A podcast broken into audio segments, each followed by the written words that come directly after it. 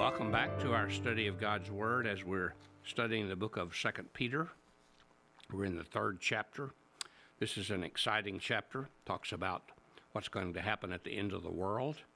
And let's begin with verse one of chapter three, where Peter writes to the scattered Christians all over the known world of that day who are persecuted, going through great difficulties. He's writing to encourage them. He says, "Dear friends, this is now my second letter to you. I have written both of them as reminders to stimulate you to wholesome thinking. I want you to recall the words spoken in the past by the holy prophets and the command given by our Lord and Savior Jesus Christ through your prophets." So Peter says, I, I want you to know the purpose of this letter. And the purpose is that you will have wholesome thinking, that you will think clearly, that you will think in a way that guides you in the right direction, because as a man thinks, so is he, the Bible says, because our thinking determines our actions. If, we, if we're thinking incorrectly, we will live incorrectly. If we're thinking in error, we will live in error. And also, it's important because reminders and repetition are the keys to learning and growing and continuing in the right direction, because we tend to become complacent and satisfied and maybe even forgetful. And then he says, above all, you must understand, this is verse three, that in the last days, scoffers will come, scoffing and following their own evil desires. They will say, where is this coming he promised? Ever since our ancestors died, everything goes on as it has since the beginning of creation. Now Peter enters into a whole different area. He says, I want to remind you, and I want you to understand about the last days. I want you to understand that before Jesus comes again, there are going to be scoffers, there are going to be doubters, there are going to be people who refuse to believe. There will be peepers, people who are critics and say there's not going to be any return of Christ. He's not coming back. And and this will be something that they will emphasize. Now, he says something about last days. He says, in the last days. Now, in one sense, the Bible teaches that we have been in the last days since Jesus returned to heaven and the Holy Spirit descended upon the disciples at Pentecost. So those are the are the final last days in the sense of uh, a long period of time. But then there are the actual last, last days, when the time just before Jesus returns. And the writers of the New Testament give us insight into what will be going on in the world, wars, rumors of wars, all kinds of problems that will be going on, and before Jesus comes again. So the, just keep that in mind and realize that Jesus could come any day, and he could return for his, for his church, for the believers.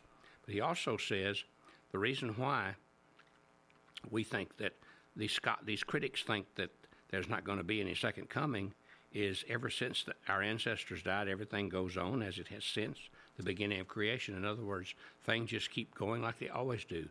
There's winter, and then there's uh, summer, and then you just continue to go over the seasons of the year, and everything just remains normal, and everything goes the same way it's been going forever. So there's no there's no coming back of Jesus. Now, one of the reasons why these critics and these scoffers are pushing this philosophy is if you are living a sinful life, then you either have to change your lifestyle or you have to change the Word of God. And if I really know Jesus is coming, I want to live for him and I want to be ready for his return at any time. But if I'm not, then I, I don't want to be bothered by that. So I want to erase that from my mind. And so a person who is living a sinful lifestyle will just say, well, I don't even think he's coming anyway. So then Peter says, well, I want to show you that things have not always continued like we've always said they, like you always say they do. But, but he says, but they deliberately forget, these skeptics, these scoffers deliberately forget that long ago by God's word, the heavens came into being and the earth was formed out of water and by water. By these waters, also, the world of that time was deluged and destroyed. What he's saying is there are two things that happened in the past that I will mention that shows you that things don't just go on. There was creation, and then there was the flood judgment upon the people of Noah's day, and how God destroyed the world and started all over with Noah and his family. And so he says, so your argument is flawed. Your argument, you're ignoring the evidence. It's not, it's not a good argument.